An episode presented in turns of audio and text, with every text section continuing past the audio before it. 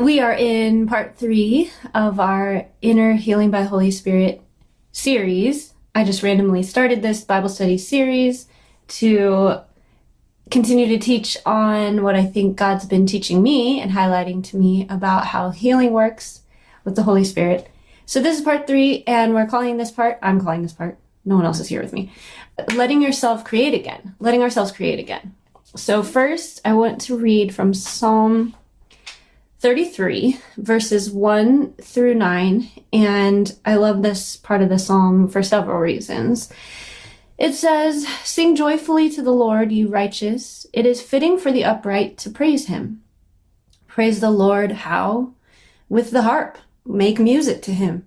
On the ten stringed lyre. Sing to him a new song. Play skillfully and shout for joy.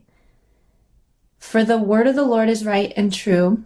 He's faithful in all he does. The Lord loves righteousness and justice. The earth is full of his unfailing love. By the word of the Lord the heavens were made, their starry host by the breath of his mouth. He gathers the waters of the sea into jars. He puts the deep into storehouses. Let all the earth fear the Lord. Let all the people of the world revere him.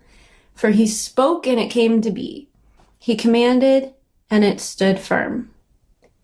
I love this song because at the beginning, you have all these ways that you can creatively express your praise and your worship to the Lord. Then it says why. It reminds us of his character, his goodness, his love, his perfect justice and righteousness.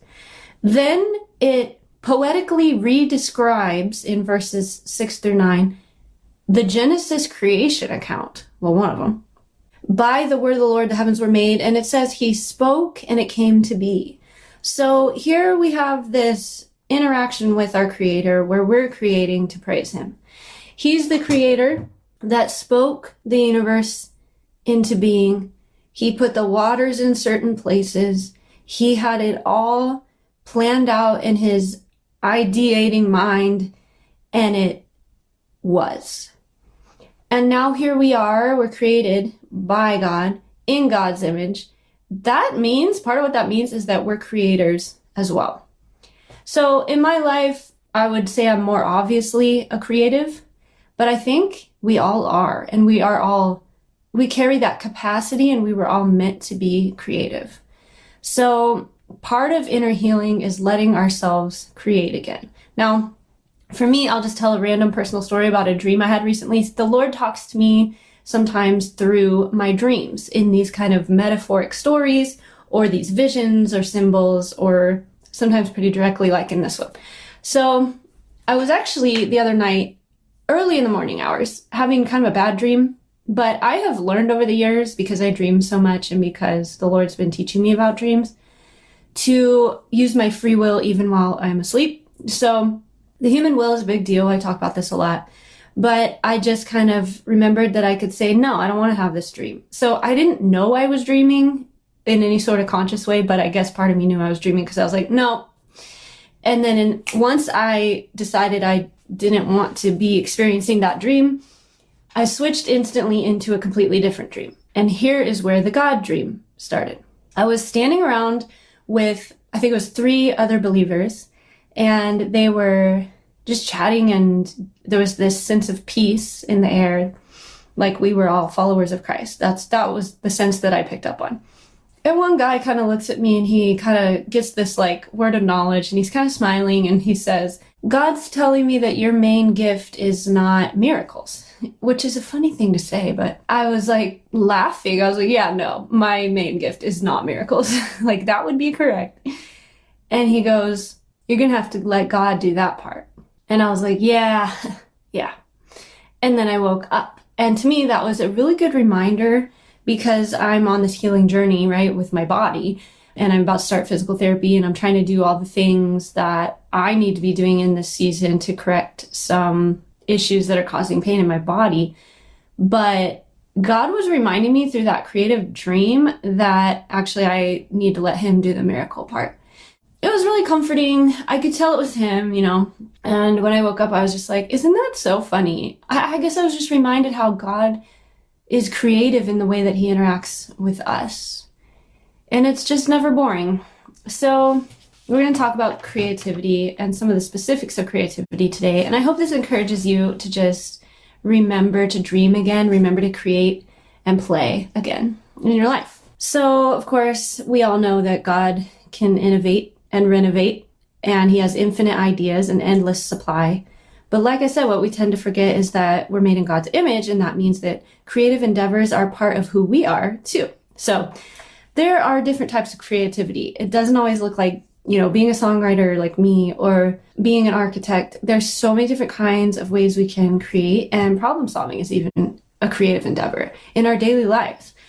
So, Arne Dietrich, an Albanese psych professional, psychology professional, says that there are these different divisions of creativity. He calls them deliberate, cognitive, spontaneous, and emotional. Another person who talks a lot about creativity is a futurist philosopher named Adam Jorlin. He says there's kind of five kinds of creativity and he breaks them up like lateral, aesthetic, systems, divergent, and inspirational. The point is whether it's our vocation or not, we are all the most alive when we're operating in some sort of creative thinking and creative endeavor somewhere in our lives where we're making something. As kids, of course, play is filled with creativity. Like we naturally are creative and imaginative from birth, pretty much. But when we get into our adult years, we can kind of become zombies. Here are some things that I learned or relearned recently in this past year ish as I was going through the journey of making an album a lot of it a lot of which I was making by myself here in this very room. So I had to dig for creativity. I had to allow in creativity. I had to make space and time for different types of creativity throughout the process because I wrote, and that's kind of one type of creativity. Then I recorded and built and produced, and that's kind of another type. And then I mixed, and that's something I have to dig deep for sometimes to finish the songs I've heard a million times. So here are some things that helped me along the way and that I thought were cool as I was diving into the topic of creativity over the past year. First of all, I'm reminded that in the Bible, creativity is a priority. So, creativity in design, music composition, and other arts were often commissioned in ancient Israel in the worship of Yahweh. God, in his instructions to humans about how he wants to be interacted with, is reminding us to use creativity, art, excellence, eh, as a big part of the eternal connection between humans and God. And it's a big part of the kingdom of heaven. Any description we have of heaven, there is beauty and created, artistic, moving, alive, colorful creatures and things everywhere in the kingdom of heaven. And uh, of course, it's often how he connects with our spirits as we learn to hear from him on the earth, too. I recently also heard a really cool episode of Afford Anything. It's a podcast about finances, but Paula Pant is the host and she's very creative. She just does not limit herself in how she thinks and she's super cool. She had on a guest named, I think it was Jeremy Utley, and he's a professor at Stanford who like teaches about creativity and problem solving. And there was a lot of really freeing data that he shared around ideation, giving ourselves permission to dream, and and from permission to fail and be different and all those fun things. And his central thesis is that in order to come up with better ideas, we need to just come up with more ideas.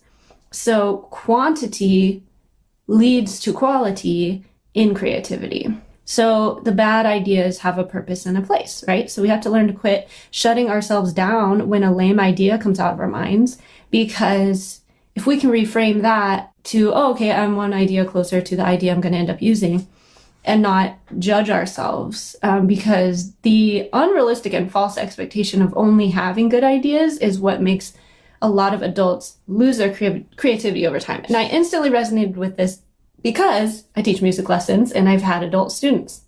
And the main difference between kids and adults is their expectation on themselves and their level of anger with themselves a kid knows he's supposed to be learning, she's supposed to be learning wherever they're at. An adult thinks it's supposed to sound good sooner than it is. And there's almost this self sabotage that happens because we can't allow ourselves to grow and go through the process of sounding bad first in order to sound good. and that's one of the biggest battles teaching an adult is just to literally let themselves love and embrace themselves as if they were a kid learning something new. The way we learn doesn't change when we're older. It just, we just get more judgy with ourselves, you know? I mean, the way we learn does change a little bit when we're older, but not as much as we would think. And Jason Utley would have my back on that statement. He talks about a cognitive bias that most humans struggle with called the creative cliff effect. People have an expectation that their creativity will decrease over time. Now, research proves this idea wrong, thank God. Creativity can actually increase over time, especially when we're leaning into it.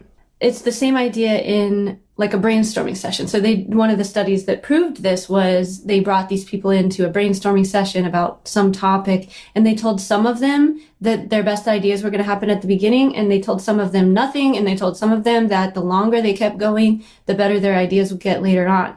So to be persistent in creativity. Well, guess who came up with the best ideas in the study?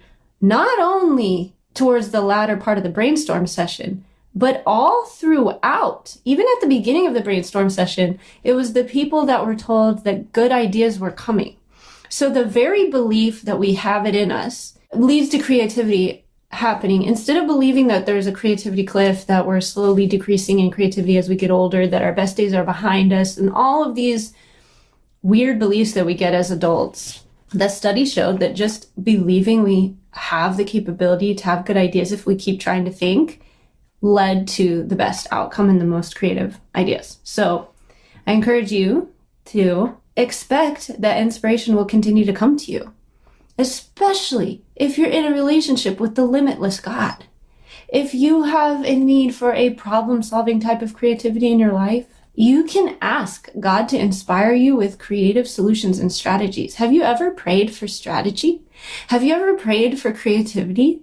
Have you ever prayed that he'd help you think outside of the boxes that you've made yourself to think in, that he'd remove you from your perspective and show you something beautiful and new in your life? There's like always a way and he is the way maker because he's the maker. but we need to sometimes lean in and allow ourselves to co-create with our creative God instead of getting in the ruts and false beliefs that we that we get in sometimes. He can renew our sense of wonder and he can help us make mental space and time to dream and draw and write things down. I might be teaching a songwriting course soon and I'm seriously considering making the first assignment to write a bad song because of this whole Jeremy Utley podcast that I heard, and because I've seen it so much in my observation teaching over the years, that everyone thinks they have to write something good, and they would rather they'd rather write nothing than write something bad. And so I think the first assignment is going to be to let ourselves write something bad. Don't try to be like, oh, it's so bad, and then secretly make it kind of good and clever. No, like literally what if we wrote purposefully bad songs and got that out of the way and showed ourselves that we didn't die and then freed ourselves up to move on from there and write more songs because we know that more basically the main difference between people who write amazing songs and people who write mediocre songs they wish they wrote amazing songs and i'm you know still on that journey of somewhere in between those is they write a lot more songs the professional, amazing writers that you look up to, they just write more than you. And they have bad songs. All of them. They just write thousands and thousands of them and then use the best ones. It's a quantity thing and it's creativity thing. And if we get caught up in being efficient, we are going to shut ourselves down completely. Creativity isn't efficient. It's just a game of volume sometimes. So I wanted to end this different devotional that's kind of less Bible based than normal, but hopefully still helpful with some small slices for creative habits that you could consider as we are in January and people are thinking about their year ahead and goals and purpose and dreaming and habits. Sometimes finishing things is the hardest part. I've met and talked with and heard of a lot of people who start song ideas, for instance, start projects, start companies, start books. The thing that makes you special is leaning into perseverance and grit and actually finishing the thing. Now, I know Patrick Lencioni says there's six areas of genius, and one of them is tenacity to finish things.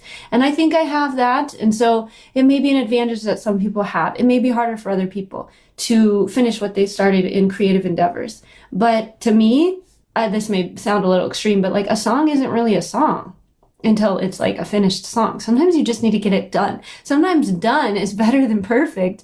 And the world needs your you know, slightly wonky creation. Sometimes we just need to say, no more delay. Here is what I've made. Here's what I've created, or here's where I'm at. And I want to take a small step every few days until I finish this song or creative endeavor. Sometimes the grit and tenacity to finish is the deal breaker on our creative endeavors. And sometimes we need to detach ourselves from the results after that there can be a paralyzing fear of, well, if I actually finish this song, or if I actually release the project, then I'm going to see the numbers of whether people read it or hear it or not. Eh, we can't control that. You can't control that. What if your goal wasn't to get 3,000 readers for your first book?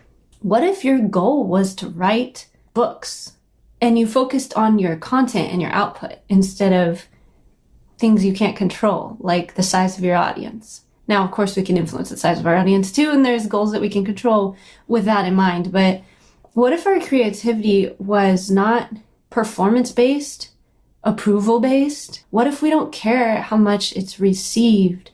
What if we're creating because we're enjoying our life in God and He designed us to live fully alive and to make beautiful things and to worship Him with those beautiful things and those fun endeavors and those things that make us feel fully alive, even though we're not getting paid for them, even though no one's hearing it, even though, you know, you fill in the blank, X, Y, Z, even though you're not as good of a dancer as all the people on TV.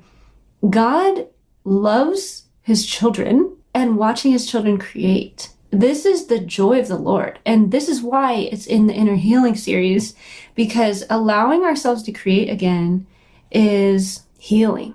It restores us to the childlike faith, the state that we are most able to thrive in. So, Charles Limb did a study where he conducted, he's a neuroscientist, and he conducted studies on music improvisation. So, like jazz musicians, hip hop artists, people who make up things on the spot. And he said that in their brain, he could see on the brain scan that they had the ability to turn off the part where we self regulate they turned off the part of their brain that self-regulates and they just let their right brain creative creative section flow. This is why we often get more out of the box ideas when we're half asleep.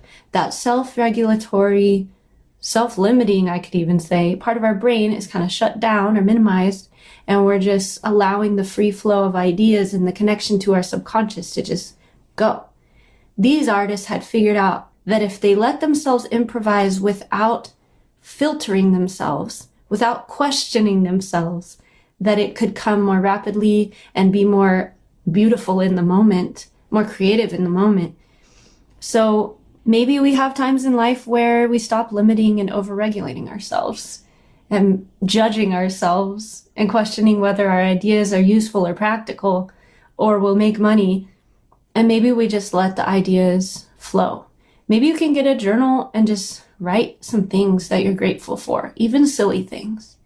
Maybe you can open the notes app and type a poem, even if you're never going to show it to anyone.